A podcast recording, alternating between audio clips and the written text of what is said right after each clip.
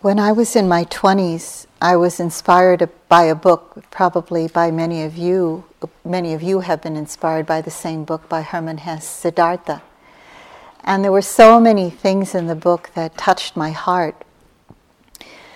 I don't remember all the details, but the one thing that remains with me is the part about the river, the ever flowing, always moving, always changing river that the Buddha sat by, the, the Bodhisattva, the Buddha to be, sat by and listened to. And from there, there were many teachings, many understandings that came to his mind, to his heart.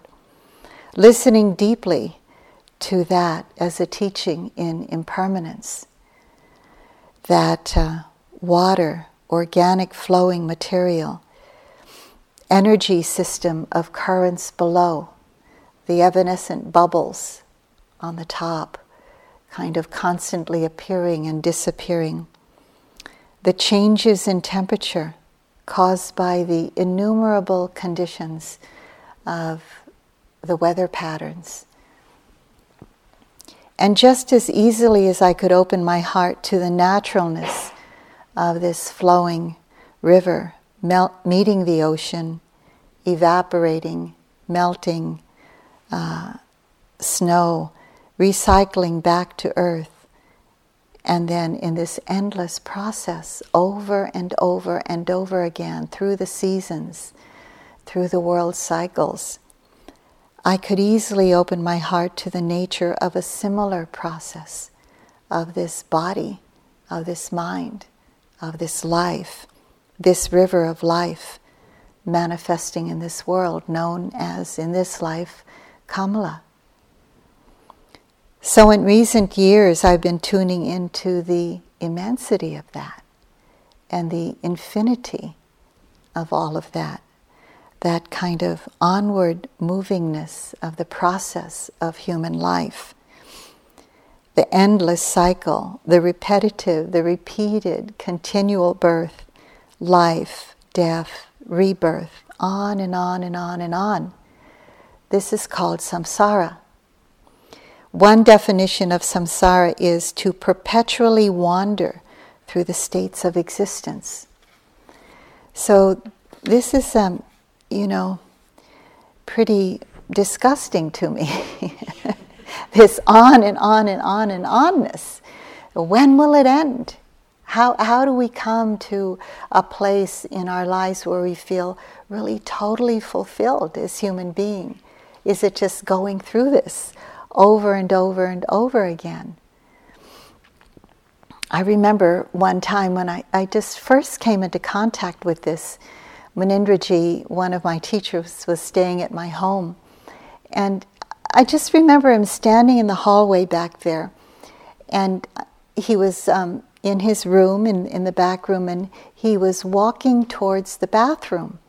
And I said, Oh, you're going to bed now, Munindraji. And he says, Oh, yes. And he said, I have to brush my teeth again. It happens again and again and again. How many times will I have to brush my teeth? And I thought, wow, he's really going on and on about brushing his teeth, you know. and he said, from time immemorial, I've been brushing my teeth, I think, you know, either with twigs or with toothbrush uh, because in Burma, you know, they do it with these twigs sometimes, clean their teeth. So I, I thought, wow. He says, this is sankhara dukkha. This is just on and on and on, how we have to keep doing this. When will this end? So it just, first, it just brought up the question for the first time in my life. I was like in my early 30s or late 20s then. And so I started to reflect on that as time went by in my practice. And the reflection has served me to provide a kind of spiritual urgency more and more to really complete the Buddha's teaching and to fulfill my life truly as a human being on this earth and in these planes of existence over and over again, to really understand and to uh, be liberated. So the Buddha said there is no discoverable beginning. just this changing nature at every level. And so this is what we're learning here at different levels depending on conditions. Every level of life, the conceptual level of the changing patterns of the seasons, um, the psychological levels of things we learn deeper and deeper in our psyche and what happens and what we come to connect with and let go of. And the moment to moment level, this is what the Buddha was teaching us to look at, to see the moment to moment level of experience. More on that later. So, in the ancient suttas, in the words of the Buddha, he gives us a sense of the infinity and the immensity of time, of this cycle of birth and life and death over and over again. One time, the, a Brahmin came to the Buddha and asked him, How many eons have elapsed and gone by in terms of this wander, wandering in this cycle of samsara? He was asking. Is it possible to give a simile? So, in Buddhist terms, an eon is an immeasurably long period of time. That's how it's gen- every time I look it up on Google, it's always about immeasurable, immeasurably long period of time. But there are other places that I saw a kind of a more precise uh, description of it.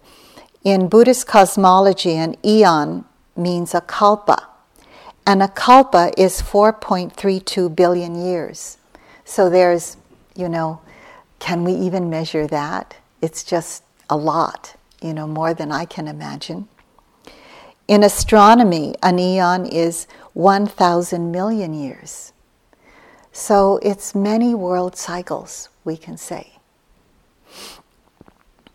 So I'd like to read to you uh, some of the words of the Buddha in answering this question Is it possible, Brahmin, the Blessed One said, to it is possible, Brahmin, the Blessed One said, to consider this.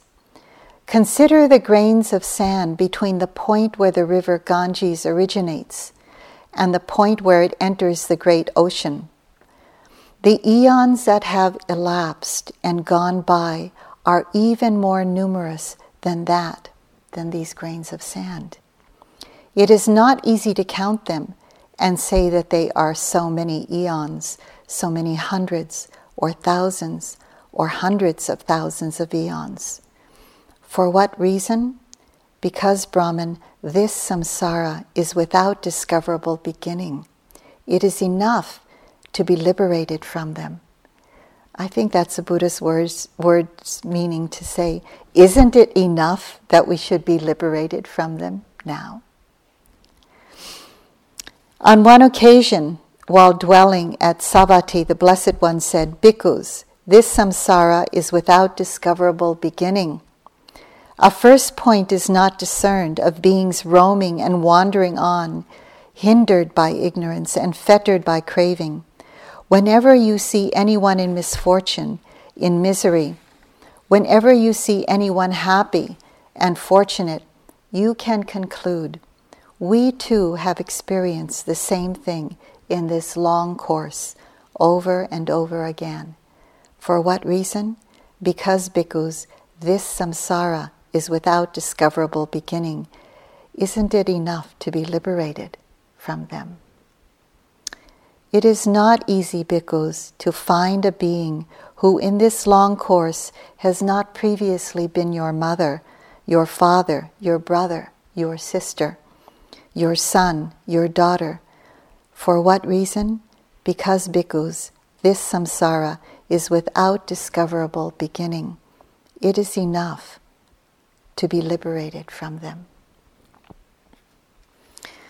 So, the fluctuations of just one life, birth, the, stage, the stages of infancy, childhood, adulthood, aging, sickness, health, dying, and death, all the happiness and sorrow, all the gain and loss slips through our fingers like water gathered in our hands from this river of life. and passing away. When I was in my 20s, the end of the river was not something I thought about often. I was too busy raising children, being in kind of survival mode, and uh, fulfilling whatever purpose I could ascertain my life had at that moment, at that time. But even so, I did have a lot of interest at a young age and a beginning sense of urgency about life, finding out the true meaning of life, realizing the deeper meaning of life. Now, at this age, most of my life is behind me, probably. I'm 65 now, and there's a natural, organic way of feeling an urgency to use my life, the rest of it, as wisely as I can. A natural reflection on death and the preciousness of this human birth, of life. And as I delve into the Dharma more profoundly, that is by practicing it, keeping the truth of impermanence in the forefront of my mind each and every day. So, not so long ago, I did a personal retreat in Lumbini, which is the birthplace of the Buddha, located in what is now Nepal. Usually, I don't bring any reading material in, into my retreat, but I did bring some words of advice from uh, a wonderful Tibetan master that I'm very inspired by, Dilgo Khyentse Rinpoche. And uh, I read what he wrote, just something short. It inspired me every day. So I'd just like to read this to you. It's just about that sense of urgency and the use of our precious human life. So he says, Ask yourself how many of the billions of inhabitants of this planet have any idea of how rare it is to have been born as a human being. How many of those who understand the rarity of human birth ever think of using that chance to practice the Dharma? How many of those who think of practice actually do? How many of those who start continue? How many of those who continue attain ultimate realization? Indeed, those who attain ultimate realization, compared to those who do not, are as few as the stars you can see at daybreak. As long as you fail to realize the true value of your human existence, you will just fritter your life away in futile activity and distraction. When life comes all too soon to its inevitable end, you will not have achieved anything worthwhile at all. But once you really see the unique opportunity that human life can bring, you will definitely direct all your energy into reaping its true worth by putting the Dharma into practice. Just as every single thing is always moving inexorably closer to its ultimate dissolution, so also your own life, like a burning butter lamp, will soon be consumed it would be foolish to think you can first finish all your work and retire to spend the later stages of your life practicing the Dharma. Can you be certain you will live that long? Does death not strike the young as well as the old? No matter what you are doing, therefore, remember death and keep your mind focused on the Dharma. So, this is what I read every morning and every night before I went to bed, inspiring me to use my time there wisely, whatever happened. Not that I had to sit and walk and sit and walk all the time, but there were times that I needed to go out into the garden and maybe to see the monkey climbing in the tree or, or pick a fruit that I ate, you know, or to get a cup of tea or maybe there were times I felt like sitting longer, and times I didn't. I would stay in my room when the Dharma talk was given because I couldn't hear one more word. So I had to do all those things that just kept a balance in my life, uh, in my life there. So I'm not saying that using my life in my Dharma practice means I had to follow the schedule and uh, do everything to be a good yogi. You know, that a good yogi is something I determine after having practiced this long. It's nothing somebody can put upon me. So the Pali word for impermanence is anicca. The subtleties of it include the arising, the becoming different, becoming otherwise, disappearing, appearing, never staying the same, subject to change. These are all the various ways that that word anicca, a Pali word, is described in English. So, in a bigger way, it's seen as a flowing onness of life, the flowing onness of all of life. Like a beginningless, endless river flowing and changing, evaporating, recycling over and over again. So, of course, here in New England, which is why I do love to come here, even though it's a you know colder weather. Sometimes I call home, by the way, and I say, uh, It's really warm here. And they ask me, Well, what, what does that mean? I say, It's 54 degrees. And my friends at home say, Oh man, that's really cold. You know, when we say it's 54 at home, we call each other and say, Don't forget to wear your sweater. It's 54 degrees. Sometimes I, when people ask me about the weather, I say, I don't want to tell you when they ask me in New England because it sounds ridiculous, um, unbelievable. So we see change all around us, which is why I love to come here.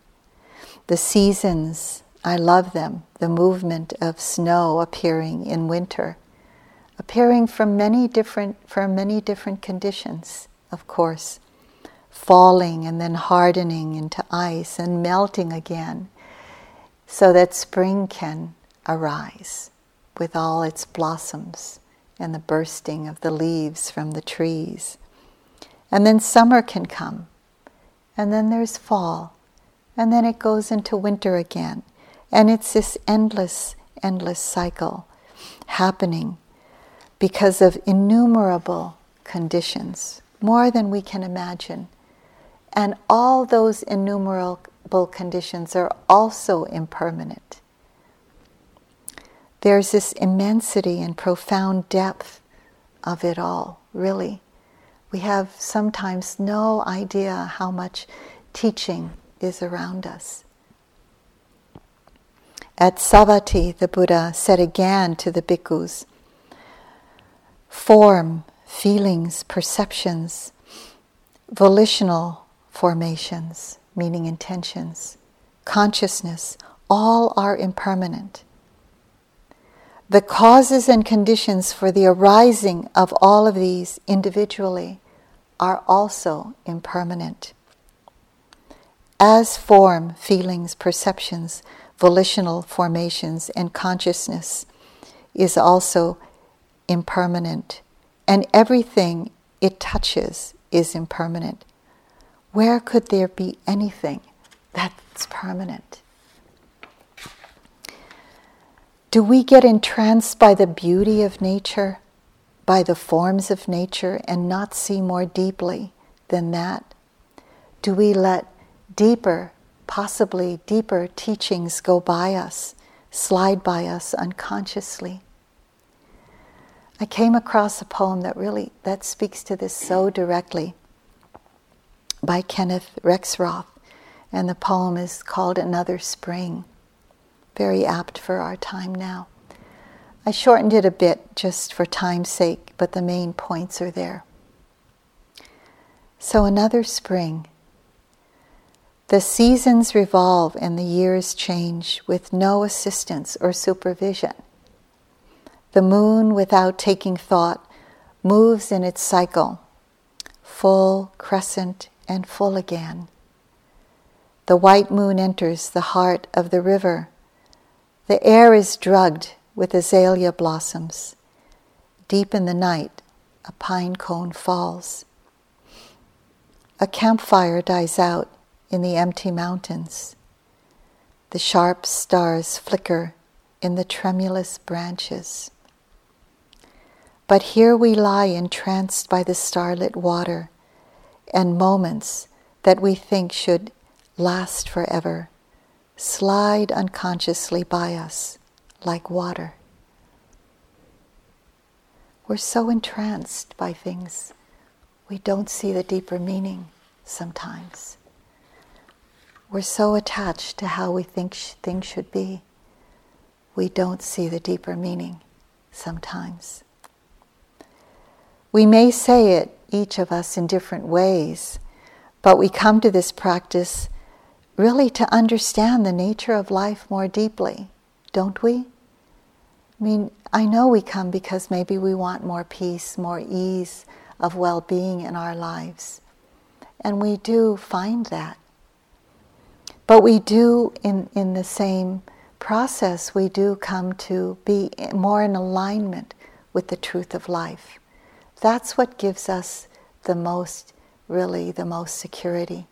That we feel that we're in alignment with the truth of how things are, that we're not fighting it, we're not resisting it. We're not trying to make it otherwise. We're not clinging to the past of how it was or the future of our plans to how we think it should be. But what we come to understand is the nature of life, how it is, and to be in alignment with that. Every single thing that comes from within us, that comes out so we could view it, is teaching us this lesson to experience in a way that liberates our mind and our heart from the ignorance and delusion, delusion that we kind of um, get identified with. We don't see is kind of pushing and pulling our life around. So we practice deeply to understand the causes of suffering on a conceptual level, on the level of just the grossness of our life and on deeper levels so that they can be relinquished easily. We are learning that to cling to what changes and that will not last forever brings constant pain. things and relationships and ways that we thought things were and should continue to be, they're all changing. I'm not free of that. I, I, I'm hurt by that every single day. But there's some learning there that helps me to be more in alignment with the truth of how things are. We're learning that to try to control what is constantly changing is painful. I've heard uh, many times Joseph say, as Joseph Goldstein, as you have heard, say, it's like holding on to a rope that's constantly being pulled from our hands. We get, we just get rope burn. It's so painful. It's hot. It's burning. It's searing. It's wounding. So it only brings confusion and pain. We know it over and over again what we're looking for is what is stable and unchanging in this changing reality, but we can't find it. But we can find the truth, the truth that is really unchanging, the truth of the changing nature of life, the truth of how if we hang on, it brings pain, and the truth of how it really is all empty of self all of those kind of come together. We learn that. So the Buddha's teaching on anicca is experientially profound when we, when we open to really experiencing it. It's something that the Buddha pointed to as highly important because it helps us understand the possibility of really being free.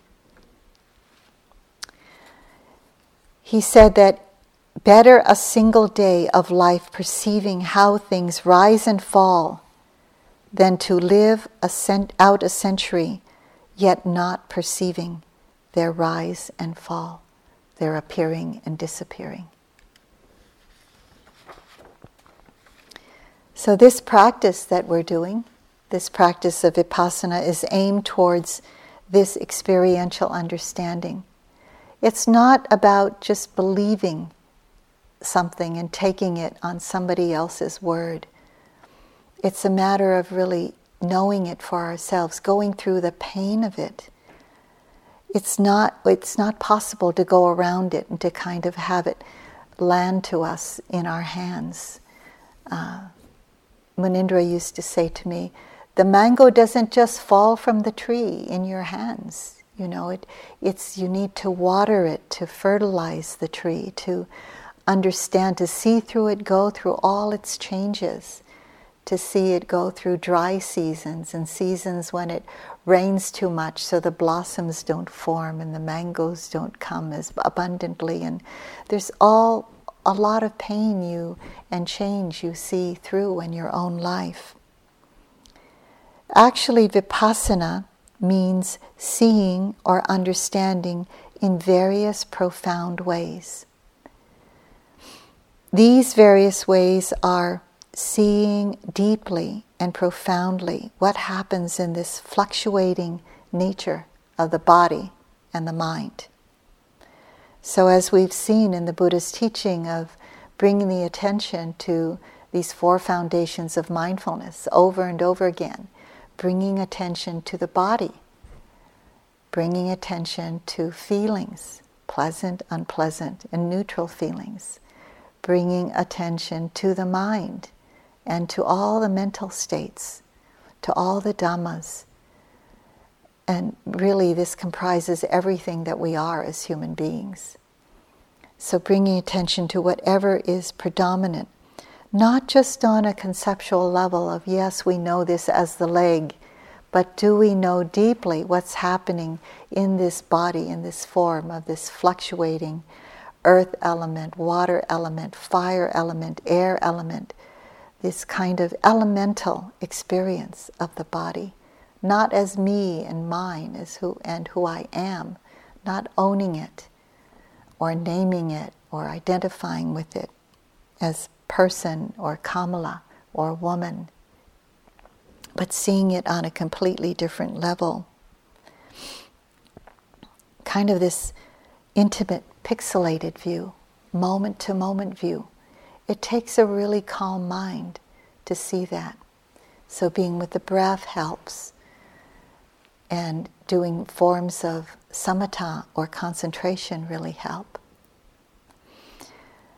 So it's not just seeing the nature around us, but experiencing the nature within us, the incessant, always morphing, dissolving, transient nature seen in this body, in mind, in all its various ways. It's so pivotal because it brings about the insight into dukkha. The insight into anicca is said to bring about the insight into dukkha. That first noble truth. Dukkha means that there's no ultimate or lasting permanent satisfaction in any form, in any feeling, in any perception or memory, in any future planning, in any moment of in, intention in any knowing, in consciousness. There is nothing that we can hold on to in any of those that's going to give permanent, lasting satisfaction. Easy to say, but really challenging to realize. Just because I can say it doesn't mean it can be realized with everything one of the first moments of this anicca understanding came into view, and it was quite an ordinary moment. It started out with quite ordinary, as it might have for you when you might have realized this anicca in, on a deeper level for yourself. So it occurred in connection with nature, as it usually does for me. There's, there's sort of a, in my experience in the Dharma, there's been a lot more understanding that's come in connection with nature, sometimes than, than sitting and, and being still and quiet, but more in the continuity of life as I've moved through life in retreat also. So I was in my early 30s taking part in, it was just a nine day course where I lived on Maui. I had organized a course for Munindraji. It was one of his first times on Maui, and um, one of my dear Dharma friends was here being the cook, and we were, uh, I was doing walking meditation. It was on this gravel road on uh, going into this place, which is was a guava farm originally. And the process of practice was taking its unfolding, very natural course. Uh, there was this very natural moment to moment sequence happening of just lifting, moving, placing, not even saying the words anymore, just feeling that, being kind of really connected to the, the moving nature of, of the body, and just the seeing, hearing, smelling, feeling the wind on the face, all of the various things that were happening. Also, the mind would think about something and have it would be flitting through and just noticing that there's an uneasiness about it during that time there was not like a trying to do anything it was just uh, mindfulness being effortless because of previous moments of mindfulness being uh, practiced. So, all around there were these tall, high hibiscus bushes. Hibiscus, as many of you may know, is very big flowers, and maybe you don't know that usually they die within a day. They, they blossom and they fall all within a day t- day's time. So I was doing the walking and uh, seeing the hibiscus on the left when walking that way and on the right when walking the other way. And all of a sudden, the eye, my eye caught view of a hibiscus that was one hibiscus was bloomed and the next one was folding and dying and falling.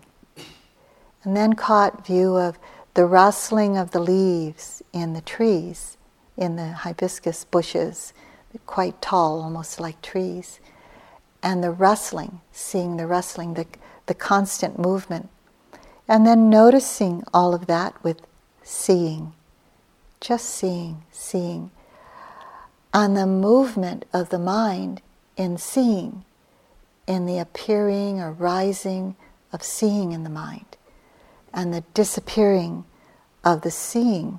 And so the hibiscus was gone, and now just the seeing. So, seeing the outer experience of nature arising and passing away, the inner experience of the mind, of the knowing of it, also arising and passing away. And so there was this incessant change and this uncontrollable. I couldn't stop it it couldn't make it happen, nor could I make it stop. And it brought a lot of fear to the mind. That was the initial impact of this moment to moment view, this appearing and disappearing at that level, seeing the evanescence of it all at a level I'd never seen before. Now it's quite ordinary, and probably for many of you, quite ordinary to see that. But it was a shock to my system at that time. And so there was this new understanding that all I thought that I could hold on to was so undependable. And there was this l- losing of that, this great loss of everything that was dependable was now undependable. This thinking that uh, there could be this constancy somewhere in my life, but there wasn't anywhere in that moment.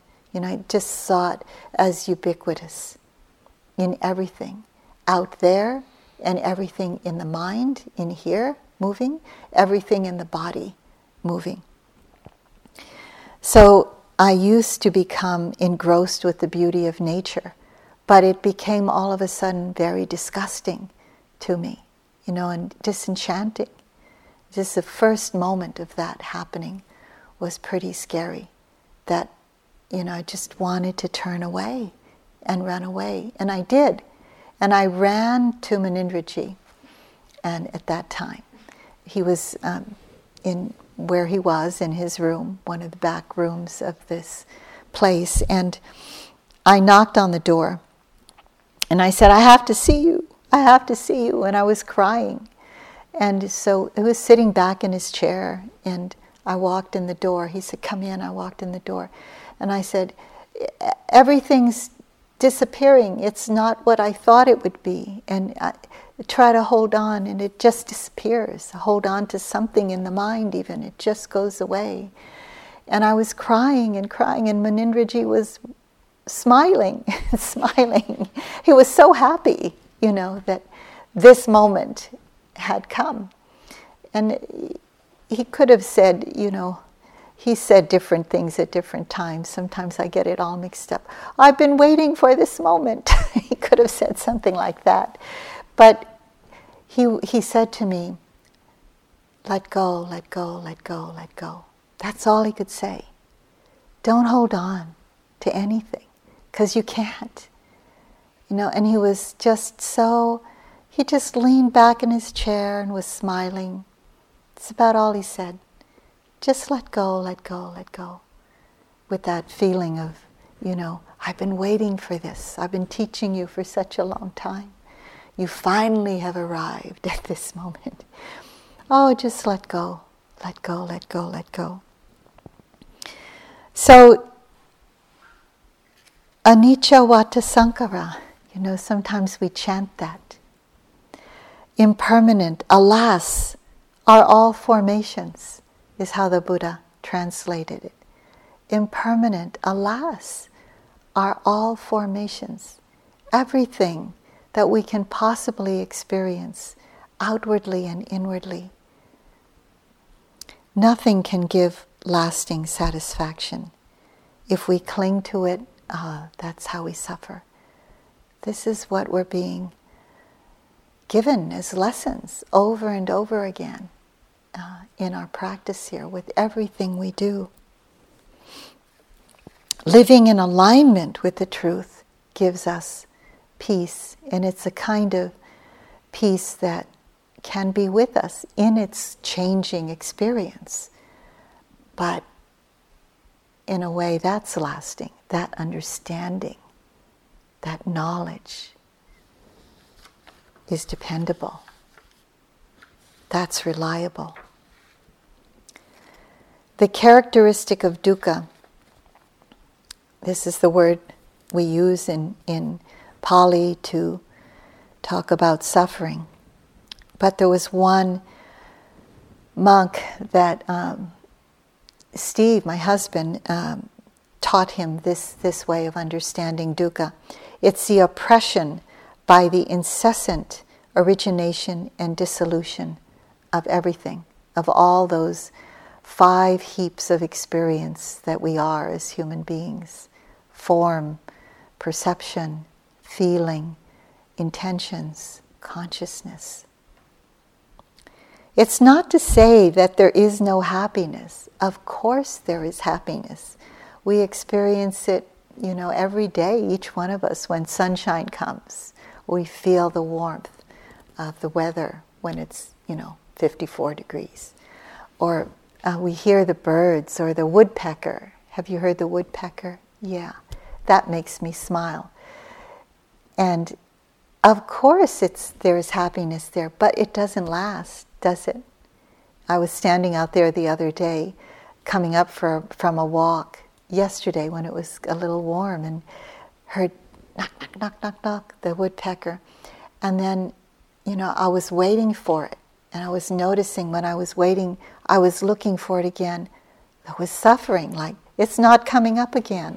Instead of like, oh, this is a happy moment. It, you know, I'm, I can appreciate the happy moment that was passing by. I said, come on, come on, peck again for me.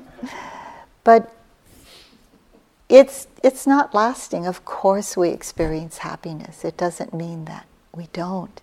But even that is fleeting. It's said that uh, even dukkha is in pleasant experience. It's inherent in pleasant experience because pleasant experience does not last. So it's fleeting, everything is fleeting. But because of this, we appreciate life much more. The preciousness of those fleeting moments of happiness, the vulnerability of life gives us that, hopefully, as Dhammafarers, it gives us that samvega, that spiritual urgency to keep on in our path and to really touch what's reliable, what can be uh, dependable, that alignment with things as they really are, with the truth of life. So, as we keep going in our practice, we understand more clearly this anicca, which opens to dukkha. The unsatisfactoriness that nothing in this changing conditioned world can give lasting satisfaction. Things, people, it's all changing. So, what is ceaselessly transient is also by nature uncontrollable. Many conditions coming together to create a moment, an event of experience. So we experience in one moment the body and see deeply into its changing elemental nature feeling the heat or the coolness of the body, the hardness or the softness of the body. That's fire element, and then earth element.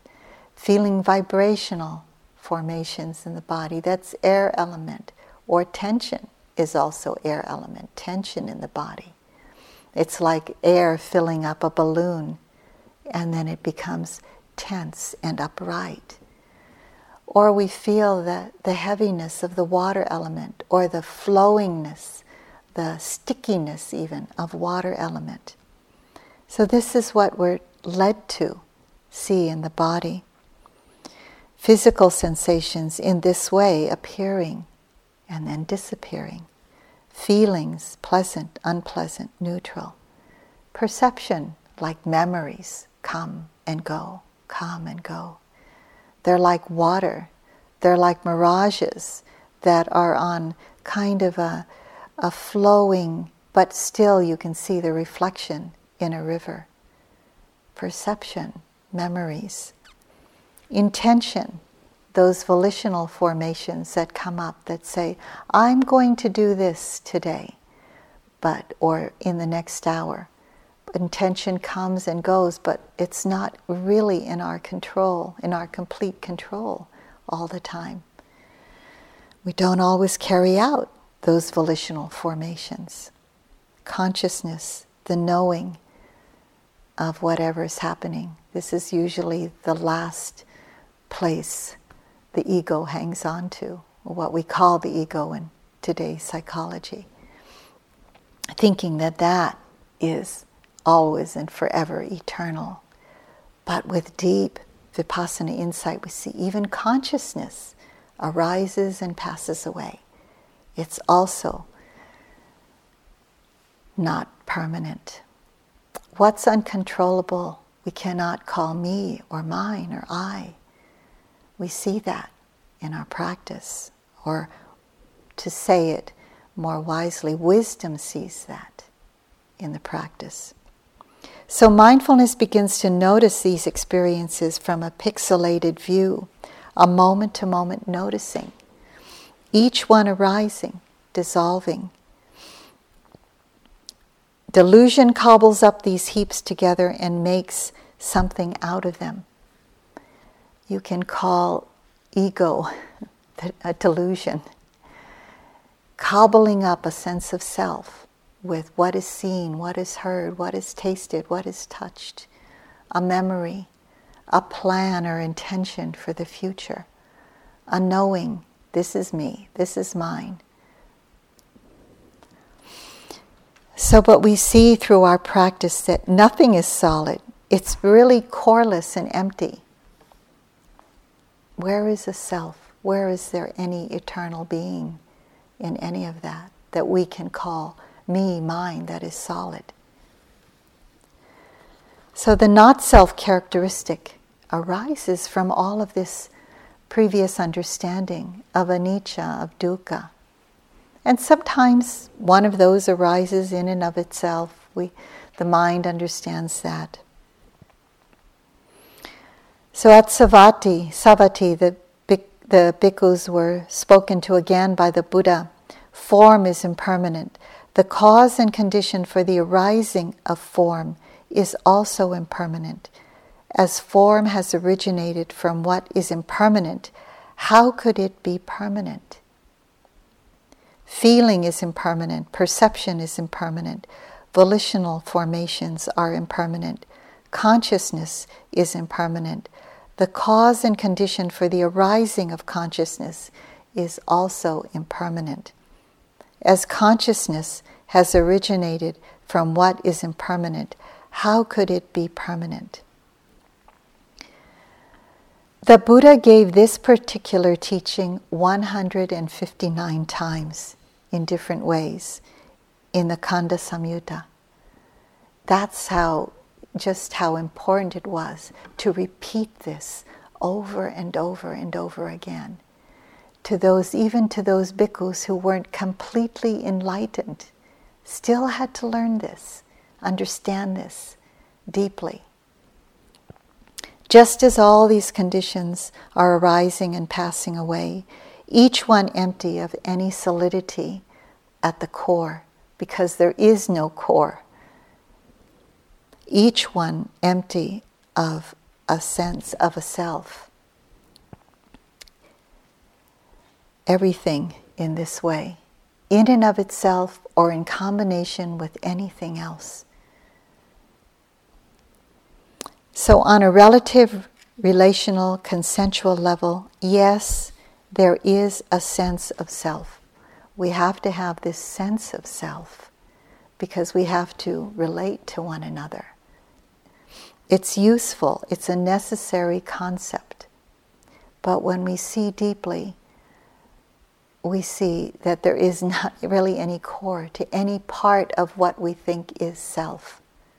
This is the investigation that we're doing here as yogis together.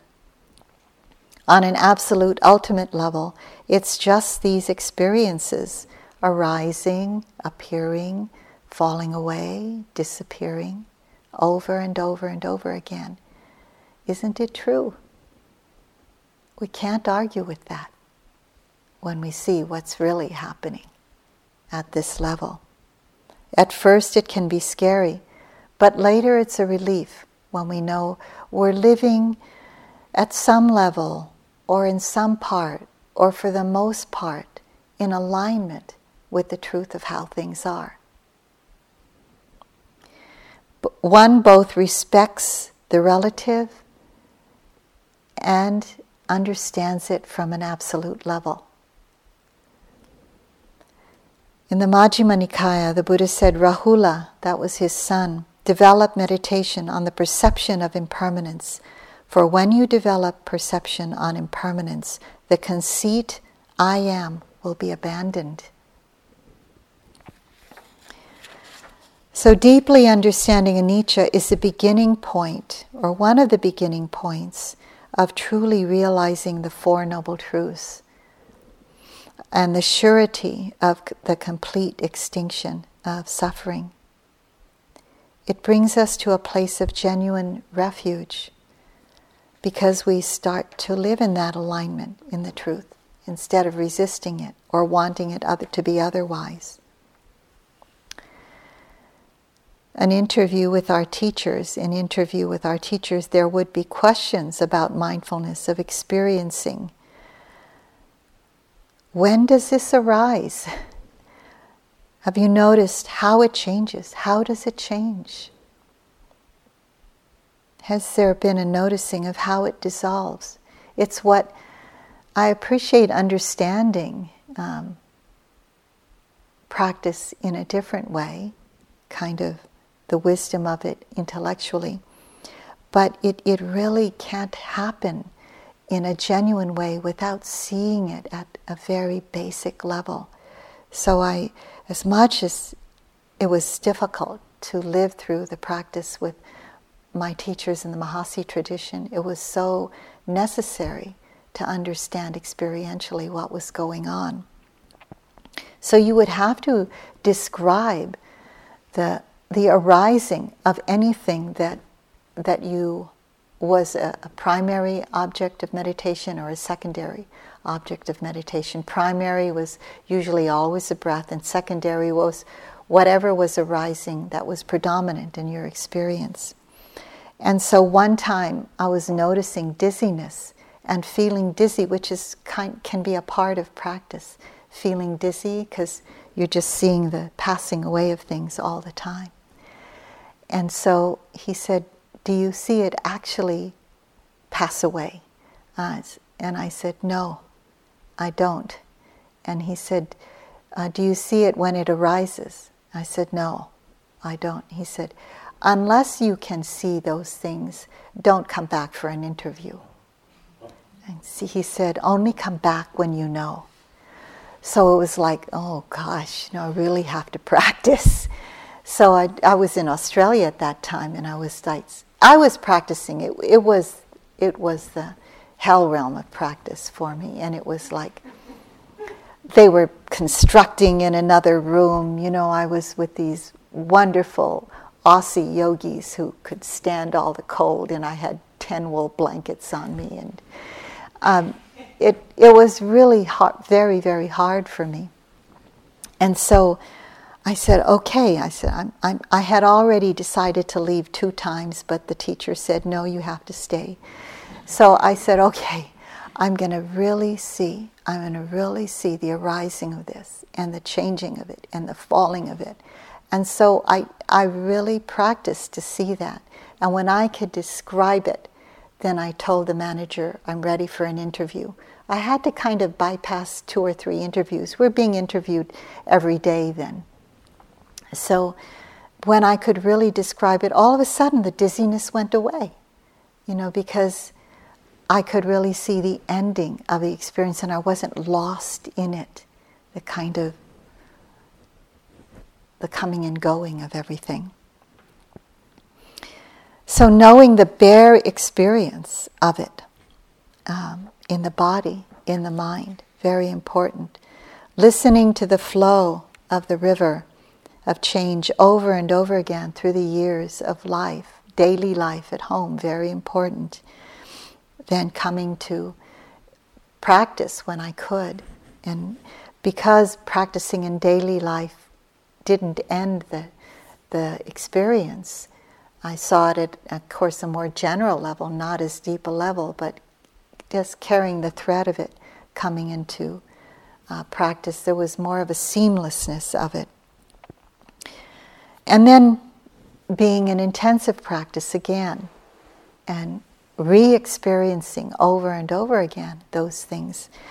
U Pandita made us re experience things. So we really knew it. It wasn't that just experience once, you know, anicca or dukkha, anatta, just understand it thoroughly with every single one of those heaps of experience, with the body, with perception, with feeling, with consciousness, with volitional experience. Over and over again, you just had to be in the soup of it. Up and down, up and down, the process of insight. When um, thinking came, you know, you just had to be with it, not get caught in it, but not feed it, not let it go on and on and on. Even if it was a Dhamma thought. I remember coming to him one time and saying, Oh, now I understand something. I, un- I see how the mind has weather patterns just like out here. It's in the mind as well or how there's uh, the kind of elemental nature of earth, air, fire, and water can be seen in the mind. And before I could go on, I heard the inter- interpreter say, Stop! And I, so then the, the teacher said, U Pandita said, if you continue this way, you will go backwards. So it really had to stop even go, going through so many Dhamma thoughts. There are some retreats that need to be that way, but it, sometimes you just have to stop. As Carlos Castaneda said, whenever the internal dialogue stops, the extraordinary facets of ourselves surface, as though they had been kept heavily guarded by our words.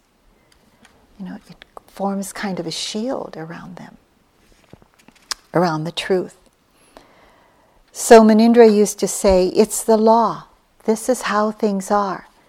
You have to trust it. It's a naturalness of whatever's coming up needs to be with. The mind needs to be with just that, not any other thing, not how you think it should be, but just this. He used to use the word adhimokkha, having that deep confidence in accepting the way things are, however it's appearing. It could be a meltdown, you know, because it stops the world and we see things as they are. It could be a blissful moment that we don't hang on to. Surrender to the law, he would say. The Buddha would say, Let there be nothing behind you. Leave the future to one side and grasp not what remains in the middle, that present moment. Even that doesn't last, of course. That's what shows us the way. So we have to stop looking for solid ground, get used to how it is, get used to that feeling of vulnerability, those feelings of we can't be who we used to be it's going to all show up the feelings of shame and weakness and helplessness and hopelessness. And we can't do it, and we compare, and the endless habitual thoughts we're tired of. We really finally have to get tired and weary and disgusted of the whole thing before we drop to another level. It's how it is. So, the degree of happiness or pain we experience is so related to how well or not so well we accept these transitions in our practice. There's no other way. So, we learn to stop living in the way we've been living before, but it takes something painful for us to see it sometimes. We begin to use our life more skillfully when we live in alignment with how things are, to use our speech and behavior, open our minds and hearts to the defilements that are showing themselves so clearly and saying, Take a look. That's what this unfolding is for. It's saying, Take a look. Can you be with this? So that we turn towards something deeper we don't hang on to the ways that we used to do in order to overcome it, but we just really face it. This is the preciousness of our human life. So, this is what our life is for. This, um, I came across these the ways that the Buddha talked about this endlessness of everything because in recent years it's just coming to a deeper meaning of spiritual urgency for me, getting older and you know when will when will it all end? Not just because of death, but when will the suffering of what we all carry as human beings end? When can it end here in my own heart? So I'd like to describe a moment a precise moment of realization characterized by the insight into anicca by a nun. This was um, a nun called Mittakali. Uh, she became enlightened during the time of the Buddha. And this is um, from Susan Murcott's book, The First Buddhist Women, where she uh, kind of had her own interpretation and translation of some of the poems of the nuns during that time, during their enlightenment, from the Therigatha. This nun, Mittakali, was reputed to be angry, difficult, and self centered. She heard how to practice through Satipatthana. She changed and she eventually became an arahant. So here's her enlightenment poem. Although I left home for no home and wandered full of faith, I was still greedy for possessions and praise. I lost my way. My passions used me, and I forgot the real point of my wandering life. Then, as I sat in my little cell, there was only terror. I thought, this is the wrong way. A fever of longing controls me. Life is short, age and sickness gnaw away. I have no time for carelessness before the body breaks. And as I watched the elements of mind and body rise and fall away, I saw them as they really are. I stood up. The mind was completely free. The Buddha's teaching had been done. So let's sit for a moment. Let those words dissolve.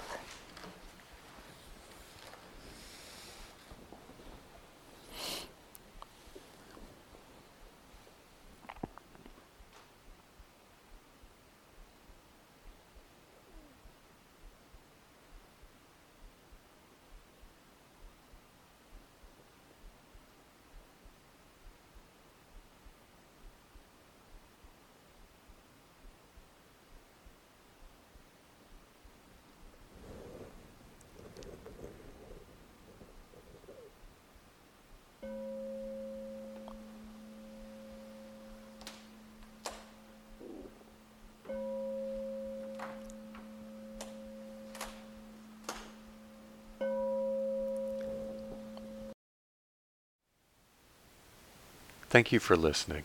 To learn how you can support the teachers and Dharma Seed, please visit dharma dharmaseed.org slash donate.